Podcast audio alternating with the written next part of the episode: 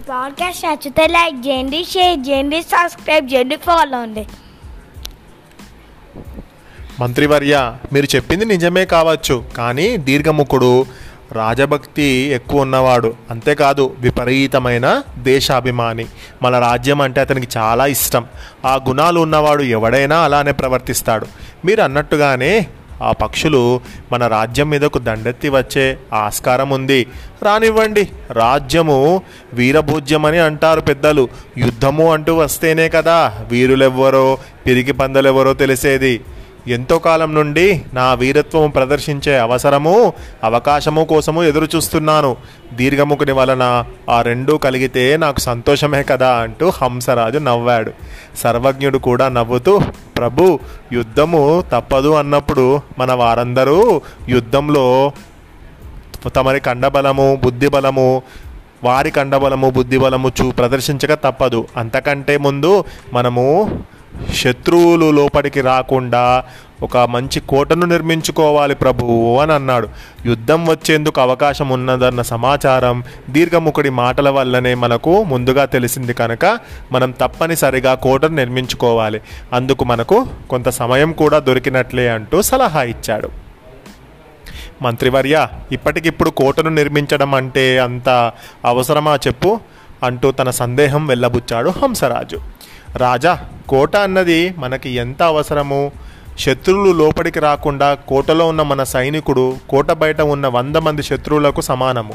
కోటలో ఉండి పోరాడితే వాడికి విశ్రాంతి దొరుకుతుంది నిర్భయముగా ఉంటుంది. తగిన ఆహారం కూడా దొరుకుతుంది. కోట బయట ఉండేవాడికి ఇవేమీ ఉండవు కదా. కనుక వాడి శక్తి తొందరగా అయిపోతుంది అంటూ వివరించాడు సర్వజ్ఞుడు. సర్వజ్ఞుడు మంత్రి అన్నట్టు.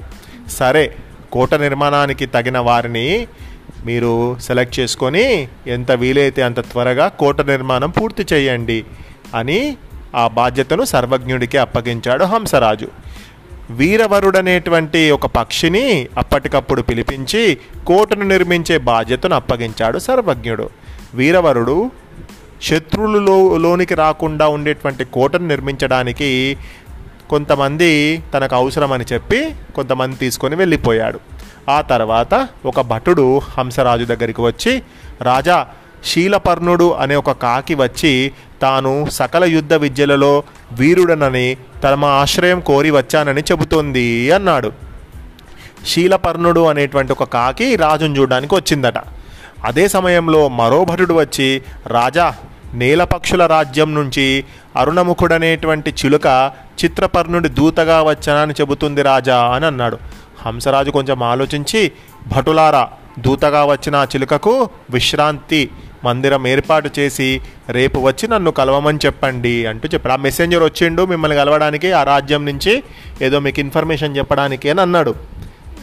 మరి ఆయన వచ్చి ఏం చెప్తున్నాడు అంటే ఆశ్రయం కోరి వచ్చిన వా ఆ కాకిని తక్షణం ప్రవేశపెట్టండి అన్నాడు. సర్వజ్ఞుడు హిరణ్య గర్భుణ్ణి వరిస్తూ రాజా మనం నీటి పక్షులం కా కాకి నేల పక్షి. ఇప్పటి పరిస్థితుల్లో అది మన శత్రువులకు చెందినది.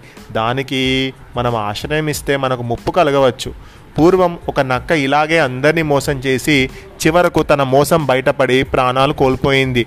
ఆ కథను చెబుతాను వినండి అంటూ కథ ప్రారంభించింది. నీలిరంగు నక్క. ఆ కథ ఏంటో నెక్స్ట్ పాడ్కాస్ట్లో విందాం.